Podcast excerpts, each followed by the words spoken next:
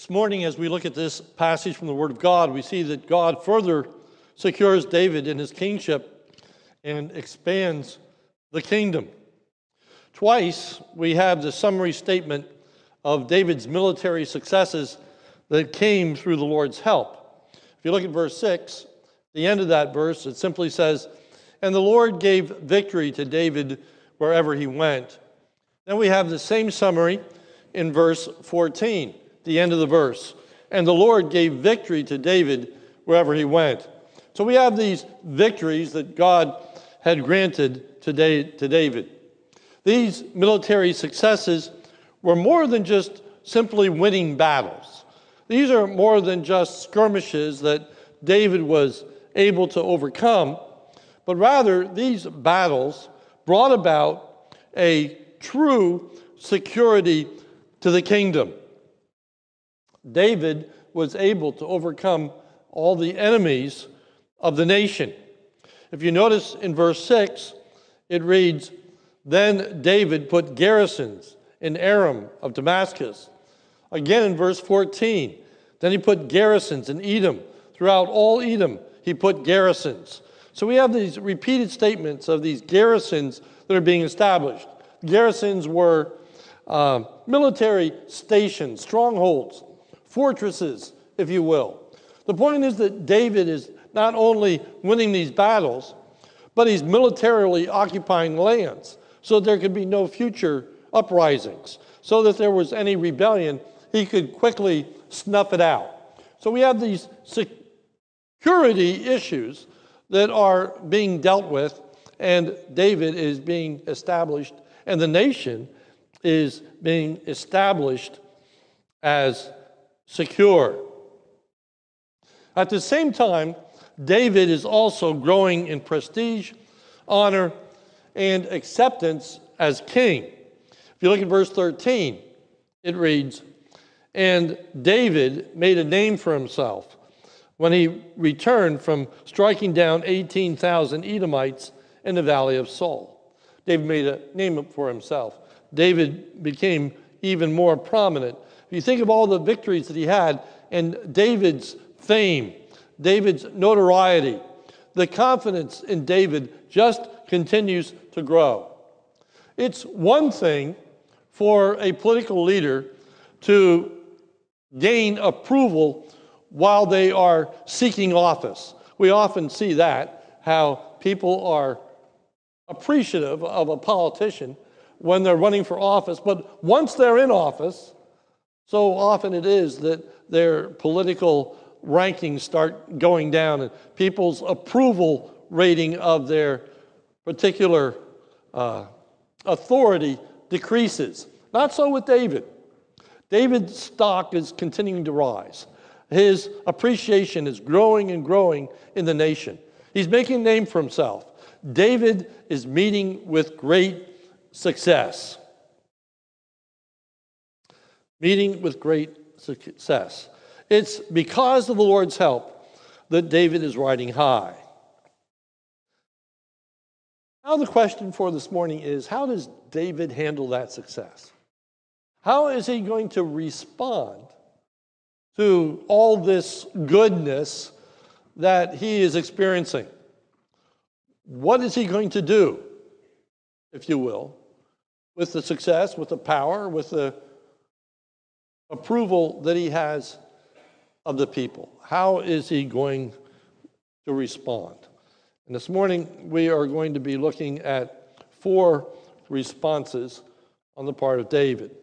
The first response is that David, in his success, first and foremost remembers and honors the Lord.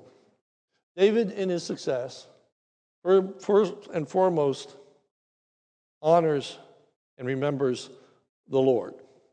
David amasses a great deal of wealth through his military campaigns.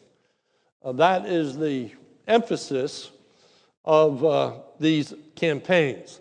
If you notice, first of all, in verses 1 and 2, it says, After this, David defeated the Philistines and subdued them. And David took Metheg Ammah out of the hand of the Philistines. He defeated Moab, and he measured them with a line, making them lie down on the ground. Two lines he measured to be put to death, and one full line to be spared. And Moabites became servants to David. Now, these words, and brought tribute. And brought tribute. Tribute are taxes. Tributes are ongoing material wealth and substance that people bring to David as king, as ruler.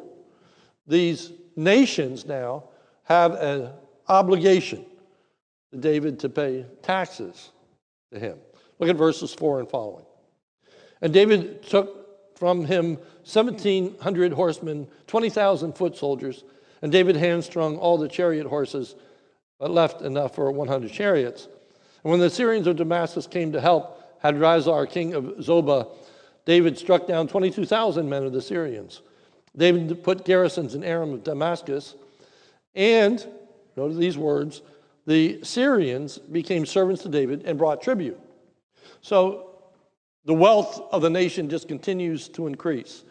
The emphasis is that he's gaining security, he's able to put fortresses in these lands so that they can no longer further uh, bring about insurrection or danger to the kingdom, and he's getting wealthier and wealthier because all these people are having to pay taxes. Verse 7 And David took the shields of gold that were carried by the servants of Hadadezer and brought them to Jerusalem. And from, Betah, and from uh, Berothai, kings of Hadadezer, King David took much bronze. So now he's got gold, he's got bronze. The point is, he's getting wealthier and wealthier from all of these nations that he is subduing. But not only did David amass wealth through these military campaigns and the occupying of these various regions and nations, David also amassed wealth through his alliances. Look at verses 9 and following. When Toi, king of Hamath, heard that David had defeated the whole army of Hadadezer, Toi sent his son Joram to King David to ask about his health and to bless him because he had fought against Hadadezer and defeated him. For Hadadezer had often been at war with Toi and Joram. Now these words brought with him articles of silver, of gold, of bronze. Again, an allusion to the wealth, the prosperity, the monies that are coming in to the kingdom, both militarily and through political alliances. David is getting wealthier and wealthier and wealthier. What's David going to do with that? How is David going to handle that wealth? How, how is David going to handle that prosperity? What is all this influx of monies, gold, bronze, shields, you name it? How's that going to impact the kingdom? How's that going to impact David? How's he going to be responding to this nation becoming so much wealthier than what it had been previously? Well, we find that David uses a portion of all these proceeds. That's key. All these proceeds to honor the Lord who had blessed David. Notice verse 11. These also King, De- King David dedicated to the Lord together with the silver and gold that he had dedicated from all the nations he subdued. So there you have it all the nations he subdued, and these monies that came through the alliances. All of it he dedicated to the Lord. From Edom, Moab, the Ammonites, the Philistines, Amalek, and from the spoil of Hadadezer, the son of Rehob, king of Zobah. So we have a reiteration, just so we don't miss it, of all the accounts of all the monies that came and there's a statement that from every one of those sources, David had consecrated it to the Lord. And then once again, we are reminded that it was the Lord who gave David success. Verse 14, and he put garrisons in Edom throughout all the land of Edom. He put garrisons, and all the Edomites became David's servants and the Lord gave victory to David wherever he went. So the ultimate takeaway is God had given victory to David. And in those victories came security and wealth. And David honored the Lord with all that wealth that came into the nation. He consecrated it from every source, the text says. So, my first application this morning is do we recognize God's blessing and enablement in the successes that we enjoy? Do we understand that it's the Lord who gives us victory, it's the Lord who gives us success, it's the Lord who enables us to achieve whatever it is that we achieve. Every good and every perfect gift cometh from above. The people were praising David. But David knew that ultimately the victory came from the Lord and it had a practical application. It isn't just that he gave lip service to that. He didn't just say, Oh, the Lord has helped me, and I am so grateful. But the application was that he consecrated, therefore, a portion of these spoils, these articles, these monies, this wealth to the Lord, to the Lord. So it's important that we acknowledge that our success, our blessings, uh, our prosperity comes from the Lord. But secondly, not only that we give lip service to that, but, but we acknowledge it by consecrating those things unto the Lord. That has direct application for us with tithes and offerings. Uh, do we understand that the monies that we have come to us as a blessing of God, and as such, there is a responsibility that we have to honor the Lord with our tithes and our offerings from whatever source those monies come, even as David did. That's pretty remarkable that David responds in this way. I say that because what we find so often in the scriptures is that the more successful that the kings become, the more distant they become from God. I guess they have a sense that they don't need God, that they've gone beyond God, that they're self sufficient. But whatever the case is, that so often it is, example Solomon, that their, their wealth doesn't bring them closer to God, it brings them farther away from God. And so I would just say to you, we need to guard our own hearts that our wealth does not, in fact, lead us closer to God, but, but actually may lead us farther away from God. I would submit to you that in some ways, the more we have, the more difficult it becomes to give tithes and offering. You might think it'd be easier. You know, the, the more we have, the more our needs should be met, and the more we should have just to, to freely give. But oddly enough, there is a temptation that the more we have, the more we want. And the more we have, the more we're concerned about losing it. And the more we have, we have a tendency to hold on to. But David consecrated it all to the Lord. Secondly, David, in his success, remembers his duty as king.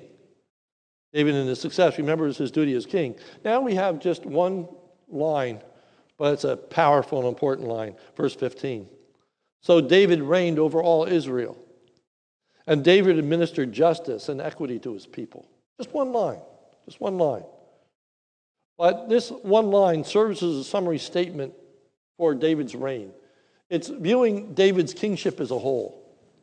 How does God look upon David's kingship? How can it be summarized in a sentence? What was it about? What did David achieve as king? The answer comes in verse 15. David administered justice and equity to his people.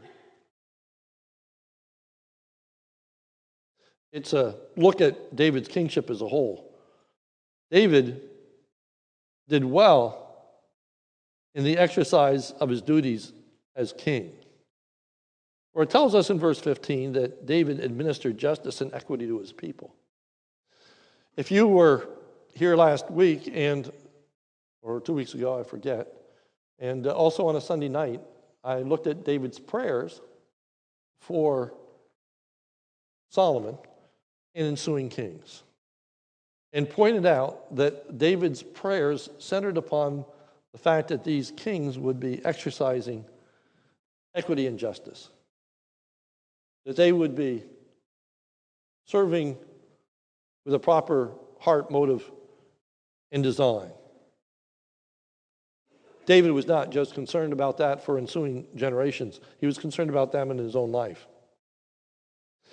That was the primary role and duty of a king. That was the primary function. That's what God intended a king to do administer justice and equity. So David did well in the sight of God. That's not what was in the heart of the people. That's not what they admired. That's not what they were looking up to. That's not, in their estimation, what made David a great king. If you remember all the way back in 1 Samuel, when the people first wanted a king, remember they rejected Samuel as judge, and, and they wanted a king. And if you remember those messages, the people wanted a king like those round about them. They were looking for an earthly king that they could look to, not a heavenly king that was invisible to them. They wanted an earthly king that would be like all the kings round about them. Then it says specifically that he would go out before them. This would be a king that would lead them into battle. This is a king that would bring them military success. This is a king that would bring security to the, to the nation. That's what they cared about. Success was wealth, it was security, it was being like the nations round about them, but superior to them. Admiring what the nations had, but wanted it on steroids. And if you remember, Saul was head and shoulders above everybody else, this earthly, powerful king. So David met all the criteria that the people wanted. That's why he grew in favor with them. That's why his estimation rose. He was bringing in the wealth, he was bringing in the security, he was bringing in the military power. Man, do we got a king. And the people were excited. But God, but God wasn't excited about all the military successes and all the wealth and all the other things. For God, the most important thing was David was exercising justice and equity. And David did not lose sight what was most important to God by what was most important to others. Man, is there a lesson there? The things that people congratulate us for, people that pat us on the back for our accomplishments. We grow in favor with individuals. We grow in prestige. We grow in honor. We grow in respect. All too often, when we are accomplishing what the world wants only on steroids. People say, wow, they're doing a great job. They're doing a great job. What we need to be concerned about is not growing in favor with people, it's growing in favor with God. Equity and justice. Doing our Christian duty. Doing what God has called us to do. Being responsible with, he, with what He has entrusted to our care. To make decisions that are in keeping with God's Word and God's will. That's no small matter, to be sure. But David is acting like the king he should be. Thirdly, David in his success remembers his faithful followers, verses 16 through 18. Joab, the son of Zeruiah, was over the army, and Jehoshaphat, the son of Ahilud, was recorder, and Zadok, the son of Ahitub, and Ahimelech, the son of Abiathar, were priests, and Seraiah was secretary, and Benaiah, the son of Jehoiada, was over the Cherethites and the Pelethites. and David's sons were priests.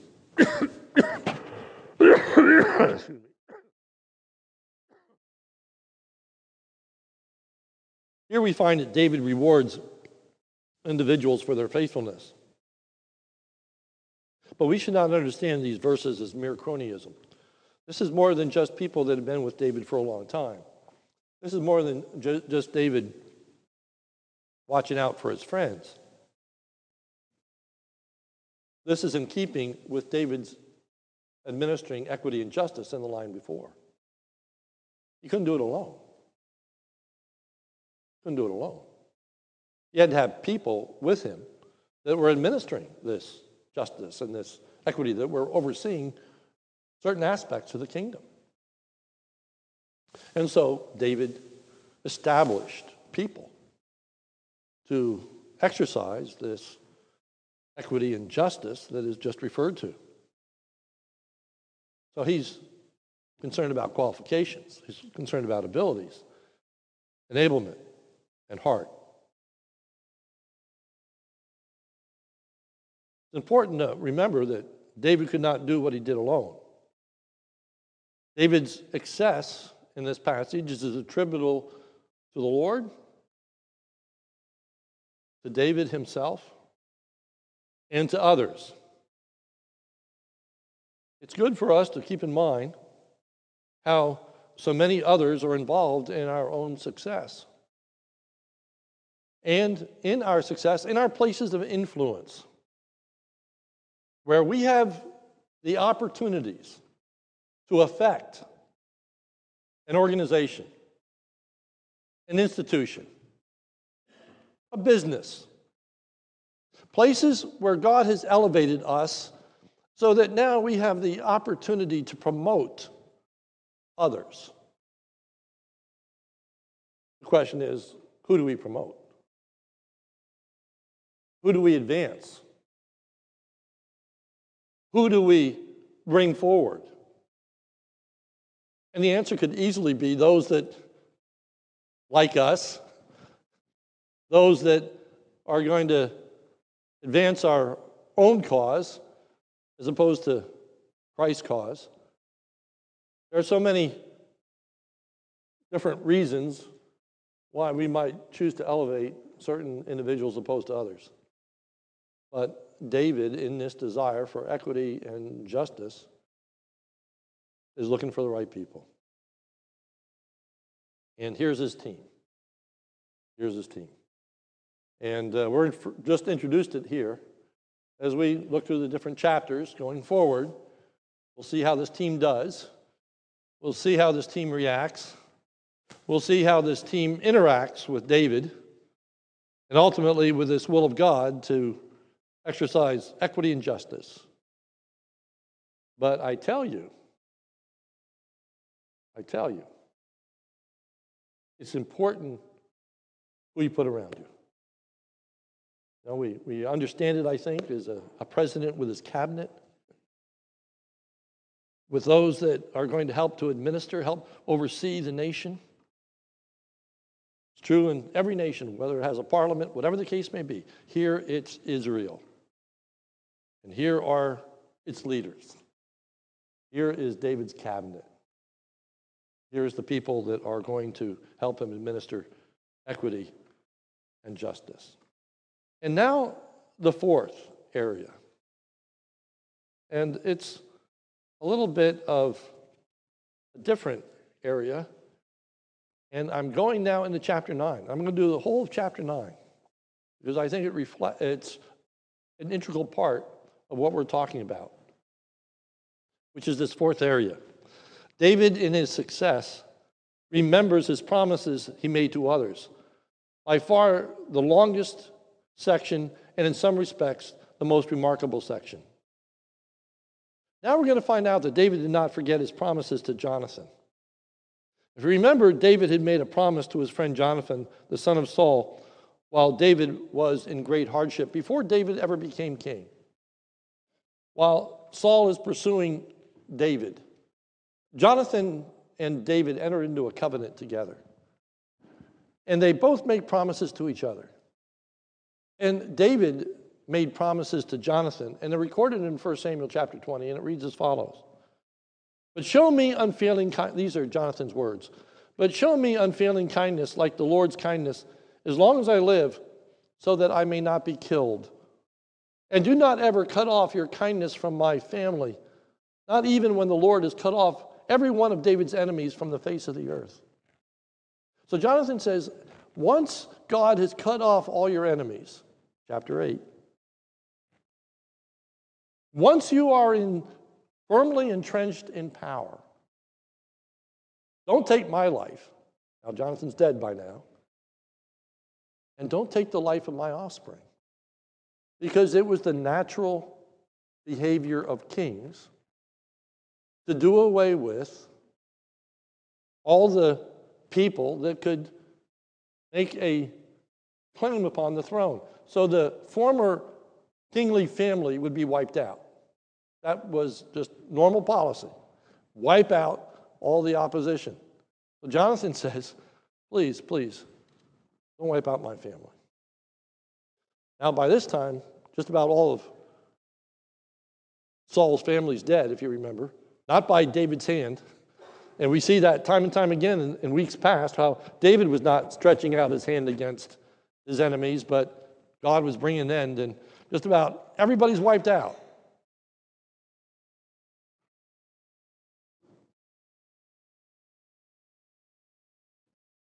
But David hasn't forgotten. David has forgotten. We look at 2 Samuel chapter 9 now, starting at verse 1. And David said, Is there still anyone left of the house of Saul that I may allow, show him kindness for Jonathan's sake? He's remembering this promise. He's remembering what he said to Jonathan. Notice verse 7. David said to him, Do not fear, for I will show you kindness for the sake of your father Jonathan. He's remembering this covenant. He's remembering what he said he would do. So David seeks someone from Saul's family to show kindness to, verse 1. And David said, Is there anyone of the house of Saul that I may show him kindness for Jonathan's sake? Is there anybody left? There has been such a, a devastation to this point that David is unaware of any of Saul's surviving relatives. David says, Find me one. Find me one.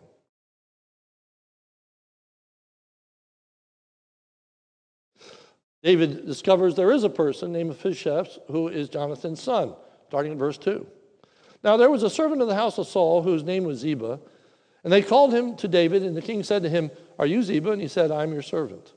And the king said, Is there not someone of the house of Saul that I may show the kindness of God to him? Ziba said to the king, There is still a son of Jonathan. He's crippled in his feet. The king said to him, Where is he? And Ziba said to the king, He's in the house of Machir, the son of Ammiel, at Lodabar. So David sends for Mephibosheth, verse 5. Then King David sent and brought him from the house of Machir, the son of Ammiel, to Lodabar. Now Mephibosheth comes before David and fears for his life. Verse 6 And Mephibosheth, the son of Jonathan, son of Saul, came to David and fell on his face and paid homage. And David said, Mephibosheth, and he answered, Behold, I am your servant. David tells Mephibosheth there's no reason for him to fear. Verse 7. And David said to him, Do not fear, for I will show your kindness for the sake of your father Jonathan. Mephibosheth assumes that the only reason that David brought him to the palace was to kill him, because that's what kings did. David says, Don't, don't be afraid. I just brought you here to show you some kindness. But Mephibosheth honors David and marvels that David does not take his life, verse 8. And he paid homage and said, What is your servant that you should regard for a dead dog such as I? That characterization is a self deprecation, but it's also this recognition, once again, that his life's being spared. He said, I'm a dead dog. I'm nothing to you. And most kings would, would kill me. Why are you doing this? He asked. David carries through on his word. Verses 9 and following. And the king called Ziba, Saul's servant, and said to him, All that belonged to Saul and all his house I have given to your master's grandson. And you and your sons and your servants shall fill the land from him and shall bring in the produce that your master's grandson may have bread to eat. But Mephibosheth, your master's grandson, shall always eat at my table. Now Ziba had fifteen sons and twenty servants. Then Ziba said to the king, According to all that my lord the king commands his servant, so shall your servant do. So Mephibosheth ate at David's table like one of his king's sons. So David treats Mephibosheth as a son, end of verse 11. So Mephibosheth ate at David's table like one of the king's sons. He, he treated him like, like a son, not an enemy, not even a friend.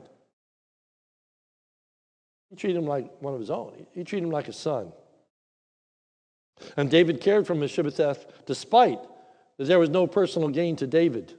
Verses 12 and 13. And Mephibosheth had a young son whose name was Micah, and all who lived in Ziba's house became Mephibosheth's servants.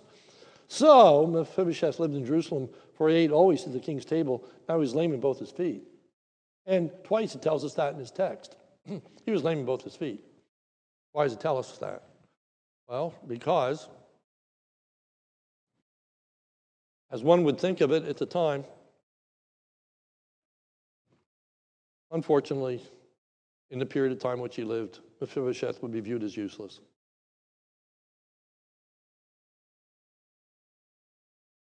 What could he do for David? How could this guy help the kingdom? How could he promote his kingship? Just saw the people that were installed. Where, where's he going to put Mephibosheth? How is he going to be any help at all to David? And the answer is he isn't. He isn't. That's not why David is showing kindness. He's not showing him kindness because of what Mephibosheth can do for David. David is showing him kindness because of what David can do for him. David is showing him kindness because of the commitment he made to Jonathan. David is showing Mephibosheth kindness for no other reason than the goodness of his heart. Or maybe there is another reason. One that's easy to overlook.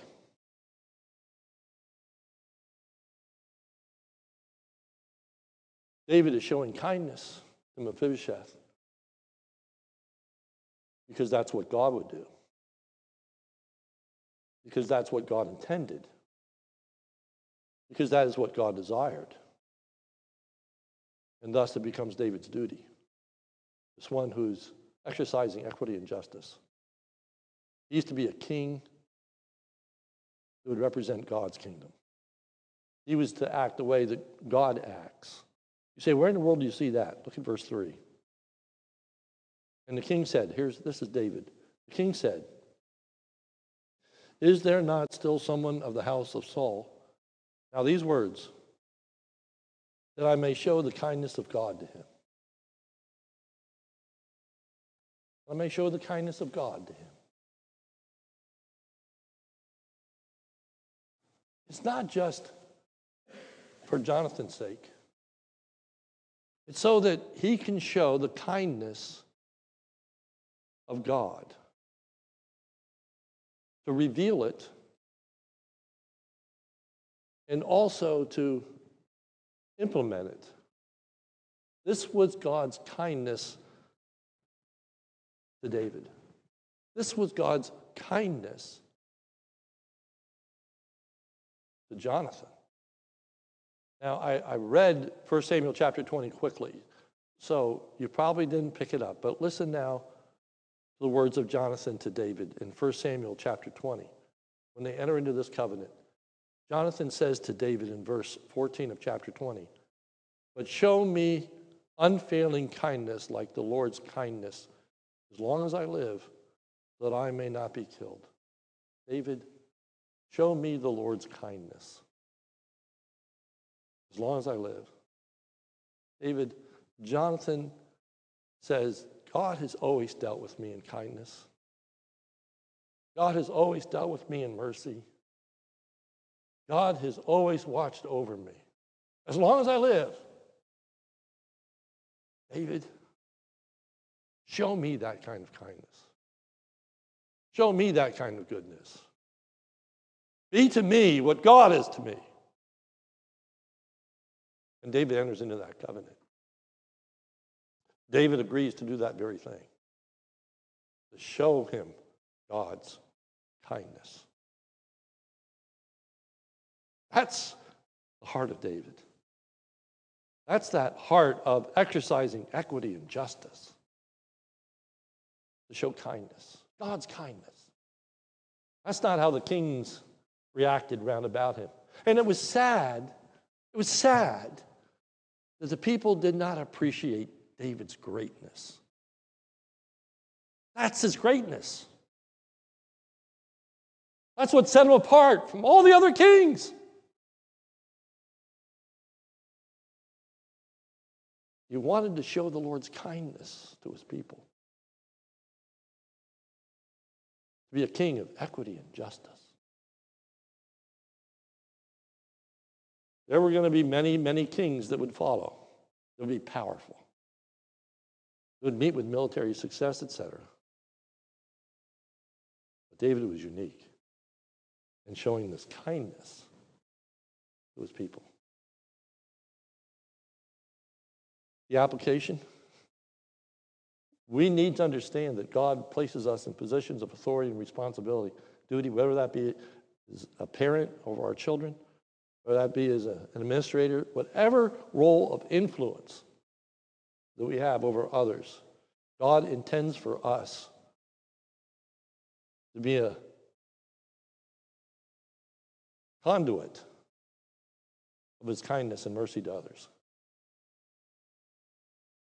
There's a verse in Ephesians chapter 4, verse 32 that simply says this Be kind to one another, tenderhearted, forgiving one another, as God in Christ Jesus has forgiven you. It's our duty to act like Christ. It's our duty to extend to Christ, from Christ, the forgiveness that we have received to others. It's our duty to be kind to one another, even those that the world would perceive as enemies. David treats like a son. And we have the responsibility of treating every child of God as a brother and sister in Jesus Christ. Extending kindness to those that we're looking for nothing in return. Maybe who can't do anything for us, who can't help us in any way, solely because it's the right thing to do. It's what God has called us to do. David was a great king. David handled his success well. May our success not keep us from remembering what the Lord has done for us. May our success not keep us from fulfilling our Christian duty. May our success not keep us from remembering all the faithfulness of God's people to us. May our success not keep us from honoring the Lord with our tithes and offerings, and may our success not keep us from honoring our commitment to others and in showing the kindness of the Lord to all his people. Let's pray. Almighty God, we thank you for the life of David and for what we learn. We've seen in these weeks that David was not perfect, and certainly neither are we. But we also find that there are some incredibly wonderful qualities about David. And may we seek to be people, though not perfect, have some wonderful qualities about us. May we seek to live our lives as Christ lived them. May we seek to live our lives that are honoring and glorifying to God. Even as David, with all his success, first and foremost, honor the Lord. and then saw how that was done in practical ways in his giving of tithes and offerings, of his exercising his kingly duties with equity and justice, by putting those in places of authority and influence that would administer that equity and justice, and showing kindness, even to the one that would appear to be his enemy, treating him as a son. Why? Because of your kindness and your goodness. Lord, help us in these things. We are needy. For it's in Jesus' name that we pray. Amen.